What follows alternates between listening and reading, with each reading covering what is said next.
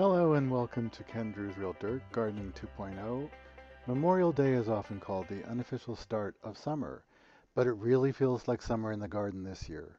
Spring came late in 2014 after a very cold winter, but summer will be right on time with roses in bloom. The slow start accelerated once the trillium in the shade gardens began to bloom. As usual, they lasted just a week, and they were in bloom when the Cypripedium orchid, which usually follows them, also opened with a single flower. There was a lot of spring rain, and the leaves on the trees are extra large, adding more shade. The plants haven't flopped yet, but the weeds are on the march, and I have to say happier than ever.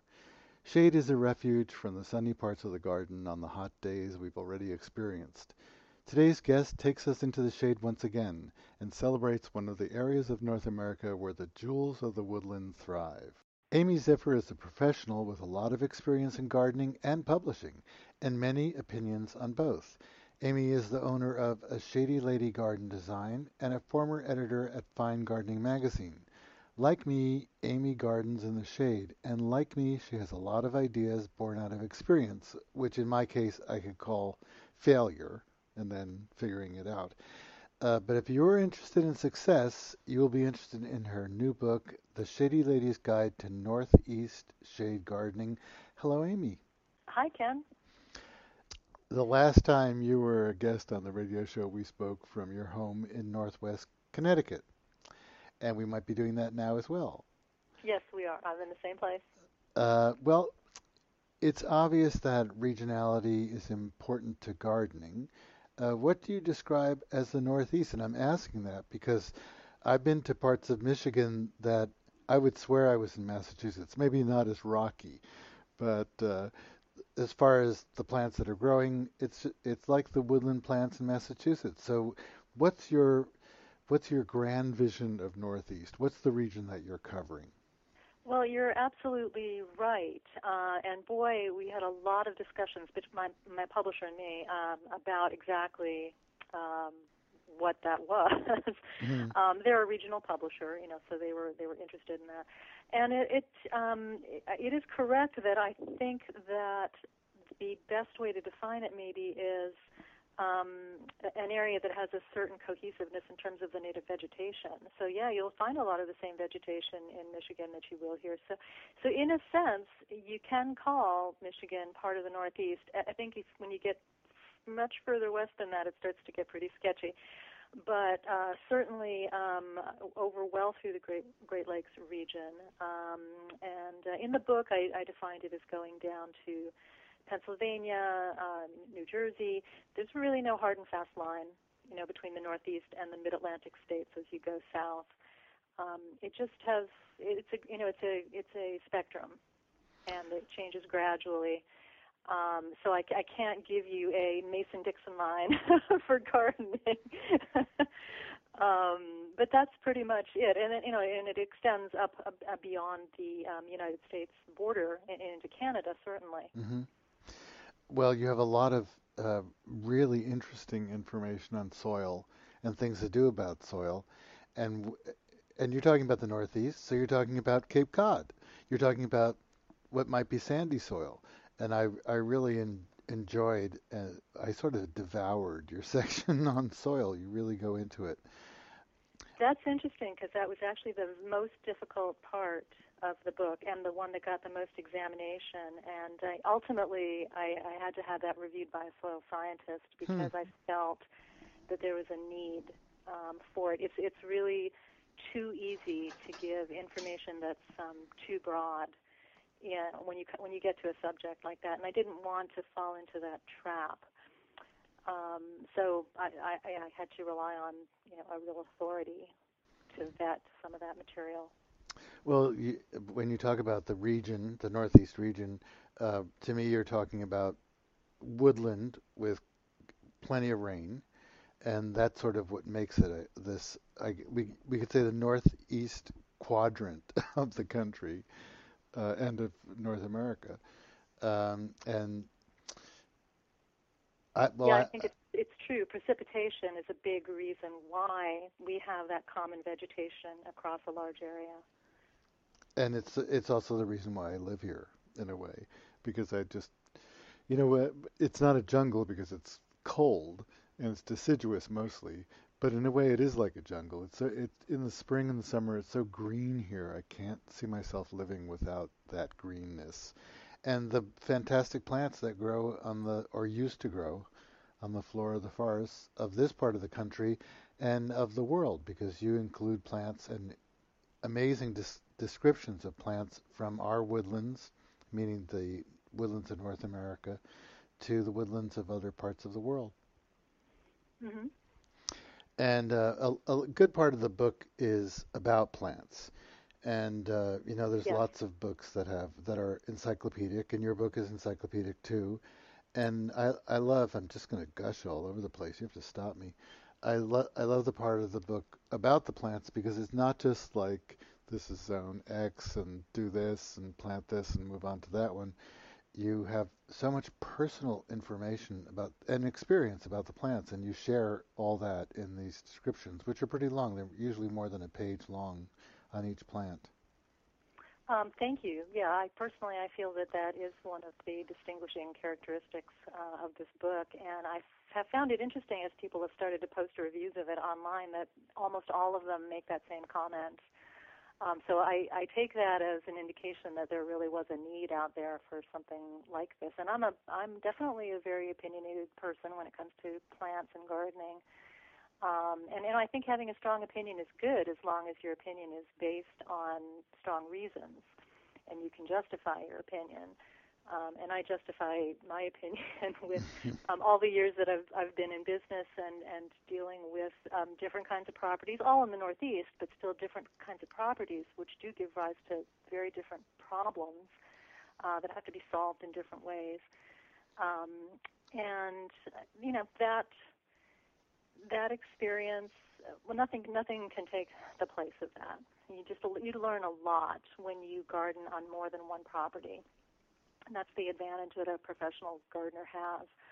Um, over someone who, who gardens only on their on their own property, and they may know their own property and their own problems very very well, but they just don't really have the opportunity to see how different it can be on another property.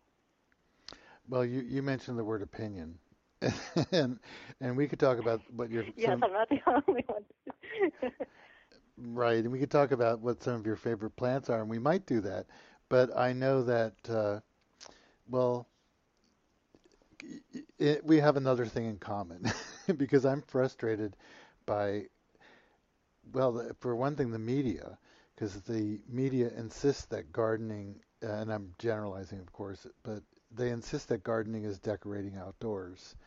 You know, it's it's. Uh, I've said this before, but it, they treat it like it's putting up Christmas lights. You put them up, you plug it in, you move on to the next thing. And we know that's not really what gardening is at all. Uh, and plants are not furniture, as you have mentioned. So uh, let's talk a little bit about what maybe we can do to help people and, and and anecdotes you might have about your own personal experiences with with people who I know as a professional when you go to a party you're fair game. Everybody when they find true. out what you do it's like a doctor or a lawyer everyone says uh, oh you you're a garden designer I need a tree. Uh, yes, but I don't mind it. I definitely don't roll my eyes and say, "Oh, another one." Um, I definitely look at it as an opportunity to hopefully um, put people, turn people around, you know, and send them off in the right direction. Often, I find myself talking them out of plants as often, or maybe even more often, than I find myself talking them into plants. um, because because uh, you know I, I am opinionated, and uh, one of the points I made in the book was that there are a number of, of very well very shade adapted plants that I intentionally did not include in the book because I don't think that they are plants we should be growing. And the, the classic example I always use, of course, is the Japanese Pachysandra. Um, we're never going to eliminate it from our landscapes, and it's a beautiful plant, but it's such a thug um, that nobody ever needs to plant it ever again anywhere, Hmm. and it would it would be a better universe if that happened. so um, so yeah, I, I liked actually talking to people who ask for advice. Well, you're talking about you mentioned Pachysandra, the Japanese Pachysandra.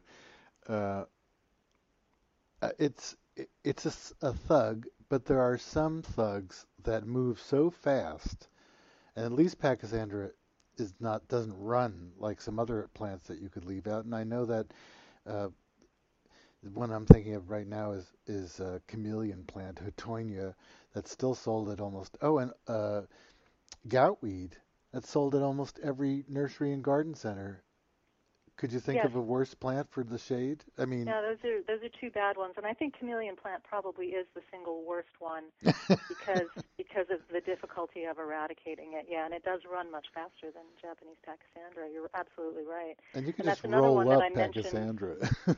What's that? You can roll up Pachysandra like a carpet and, and get rid of it somehow. I don't know how. That's true. It. If you have the physical strength to, to, to do that in the first place. Um, uh, but yeah, the chameleon plant is a nightmare. A nightmare. I think I'm not a hundred percent certain off the top of my head, but I think that one or two of those, not Pachysandra, but the other two might be banned in Connecticut, and um, I hope they are.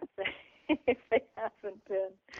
I'd like to see them banned everywhere. Well, that, there's another thing too, because uh, I was in New Hampshire many years ago, and they were telling me that barberry was banned in New Hampshire.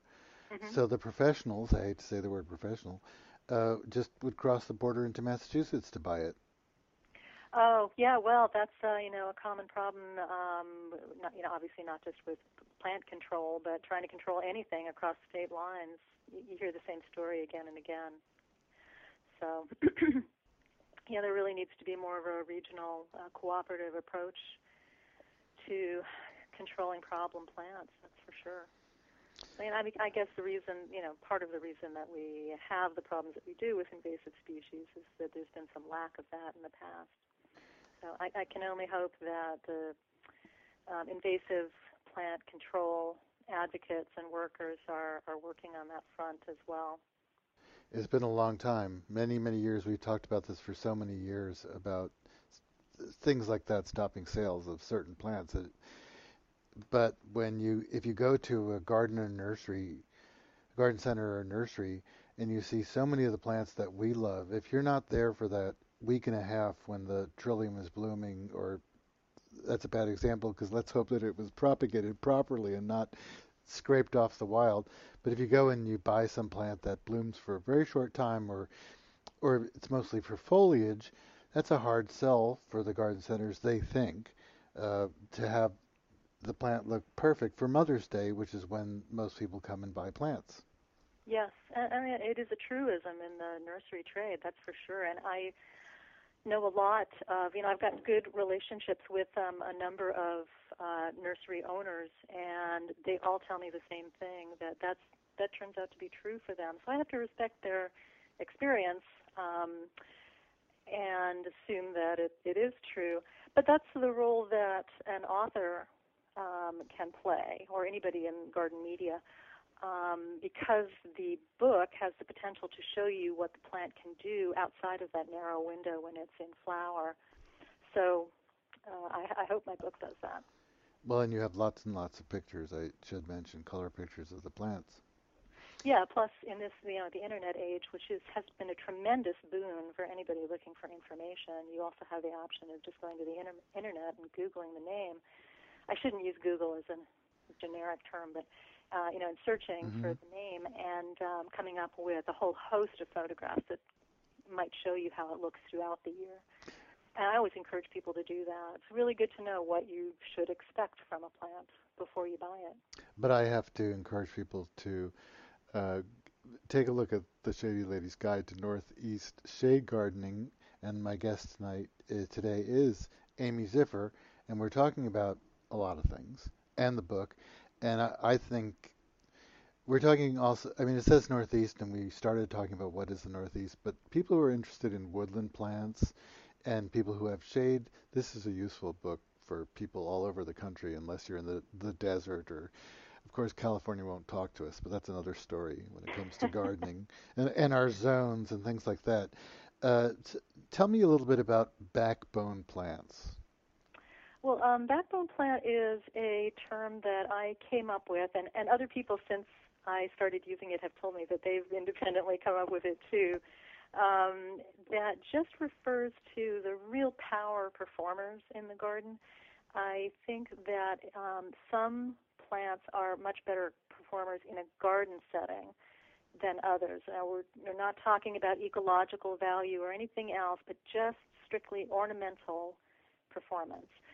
Um, and from that standpoint, which is a valid way to look at plants when you're trying to make a landscape uh, that's ornamental, um, you know, some of them are going to uh, just give you a longer season of performance. That in and of itself um, is an improvement over, say, a spring ephemeral, which is a one-season plant. You can't you can't build a garden around one-season plants or two-season plants. You really need to have a core group of plants that are going to look good from, you know, fairly early in spring to frost. And the backbone plants are the ones that have the potential to do that. So um, I always say they're they're plants that have good foliage and hopefully good flowers. Although obviously there are some plants that don't flower at all that we are grow and are highly ornamental, like ferns. Um, are disease and pest resistant, um, hopefully disease and pest free, but there are very few plants that don't get anything um, or aren't browsed by anything. Um, and also, you have to take into consider, consideration um, how much work you have to go through to get them. So um, I eliminated a, a number of plants because they're just sort of so obscure, and maybe there's one supplier in the country or something hmm. like that. And I thought, am I really going to devote space in the in the book to a plant that people are going to have trouble procuring? Um, and and uh, I couldn't justify it. So um, it's also my focus is very much on plants that are readily available. So, uh, give me. I'm going to put you on the spot. Give me some example uh, examples of some of the backbone plants, if you can. Sure. Um, well, you know, in the shade, um, hellebores always go right to the top of my list, and it, that was a plant of the year a few years ago, for good reason. And I think if you were to quiz growers and horticulturists um, throughout the Northeast, probably more people would say that hellebore is the number one shade perennial than any other plant. Hmm. Um, and I would concur with that. I mean, they're just really, really good. Then there are um, a couple of several Rodgersias that are great plants. Um, I, I definitely like things with big leaves. So, you know, the Rodgersias and the hellebores both fall into that category. Smilacina is a native plant that I like a lot. It looks very much like a Solomon seal, but it displays its flowers differently, and I think it's just um, very charming plant. A, a nice large colony of that is really a lovely thing to see and it looks good even after it's flowered. Um, I love our native wild ginger, the Asarum canadense. Mm-hmm. That's kind of my go-to native ground cover, my absolute favorite, and I never get tired of looking at it. Um, let's see. There's some other ones. There was another one I just had on the um, uh, at the on the tip of my tongue, and I am blanking on where my head was going there. Well, you mentioned the ground covers and uh, and the ginger, and that makes me think also of the bane of the shade gardener, which is dry soil, dry shade, and yes. plants like epimedium. Uh, I'm going to try to guess what some of these are. That you, some of the backbone plants, the geranium, macrorhizum, yeah. geranium. Yeah, there aren't a lot of shade tolerant geraniums, but that is one, and it's very good in dry shade and so are epimediums. I mean, any plant has its limits right. for dryness, of course, um, but those two are exceptionally tolerant of dry conditions and shady conditions. So you put the two together, and you've got a real powerhouse plant. Um, and so those are the, those are two plants that come immediately to mind um, when I think of dry shade. When I think of shade, I th- I do think of the spring ephemerals, and I just I, I worship them. I just love them. But it, it, it but as you say, you can't really make a garden around them. It, out of unless you just want to see your garden for one week a year, which of course we don't want to do. So you mentioned browsing, and when we're talking about any part of the country, but the Northeast, perhaps especially in Connecticut, definitely, we're talking about deer. So what are some of the plants that you have found don't get browsed as much, and what are the things, some of the things that you do to keep the deer away? Well, let's see. Um, of the plants that we just talked about, the only one that I have ever had browsed would be the Smilacina, and that's pretty unusual. It's actually very unusual to get that browsed, but it has happened. Um, the others, I don't think I have ever seen browsed. Um, there are actually a lot of deer-resistant plants. They just don't necessarily, they aren't necessarily the plants that people immediately associate with shade. So um, if you you know if deer browsing is a problem, you really do need to do a little research um, to find out. You have to you know here's what it boils down to. You have to learn to value a plant for that quality, which um, people have a hard time learning to do. It's still too easy to buy impulsively based on a flower or a flower color or something like that, and to discount the fact that the plant won't get browsed I try to kind of turn that value system upside down and say, hey, flowers are really the last thing you should be asking about when it comes to plants because uh, hopefully, if they're good ornamentals, they're going to have other ornamental qualities above and beyond their flowers, which are only going to be there for a couple weeks anyhow. And you should be valuing those other qualities more highly.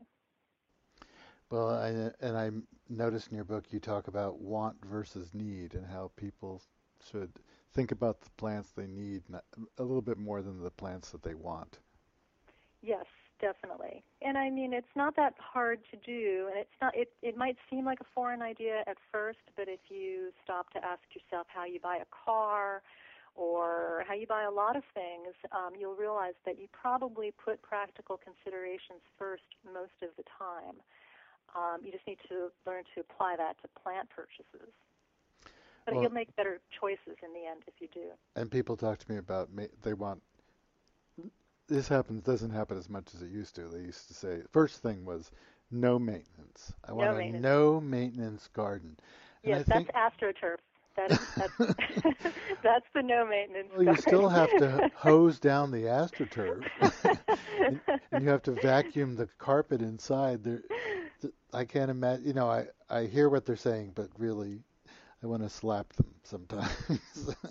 Plants. That's, well, no need to resort to violence, but no, um, but, but it's true. But it's true. Um, and, you know, I think there was uh, maybe in the in the 90s there was kind of this you know, no maintenance craze or very low maintenance craze, and I, I think ultimately people learned well there really isn't any such thing. Uh, I always tell people that a low maintenance plant uh, you know, it's a relative scale, so all that low maintenance means is less maintenance than high maintenance. but you should still assume that a plant is going to need a lot of maintenance, any plant. You know, well, but that's not a bad thing. It's better right. to scale your garden back and have a small garden and reduce the maintenance that way than try to kind of find plants that don't really exist. Well, but it would be great if we could convince more people that that you know, primping a little bit is part of the joy of having the garden and getting to see those plants up close. You'll never see those wild ginger flowers unless you're on your hands and on your stomach practically. And that's that's really a beautiful thing to see and maybe we have to just change the word maintenance or something to uh, enjoying and participating and being part of the natural world because that's uh, one of the greatest parts of a garden is is that. But I know that you're a professional and you're dealing with clients and you're doing your best. Definitely. Well, I want to recommend your new book, and I'm enjoying it. Uh, I'm in the, I'm deep into the encyclopedic part of the back, which I can't. I guess people are going to get it and just look at the pictures and read the captions, and then look up one plant that they're particularly interested in. But I'm I t- I'm I find myself reading it, just reading to hear what you have to say about some of the plants that I've loved all my life. And I want to thank you so much for joining me today.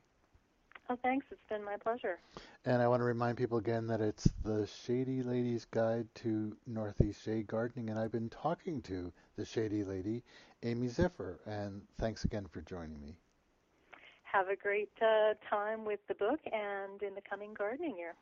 I will. And the same to all of your listeners. Thank you. bye bye. Bye. I have to say that more and more these days, it, it seems to be getting hotter and hotter. I find myself seeking the refuge of the shadows and the sheltered places in the garden. I'll be out in the sun for just a short time, and I don't want to be so hot anymore. Just a footstep away and it's 10 to 15 degrees cooler in the shade. Join me again next week for another edition of Ken Druse Real Dirt Gardening 2.0.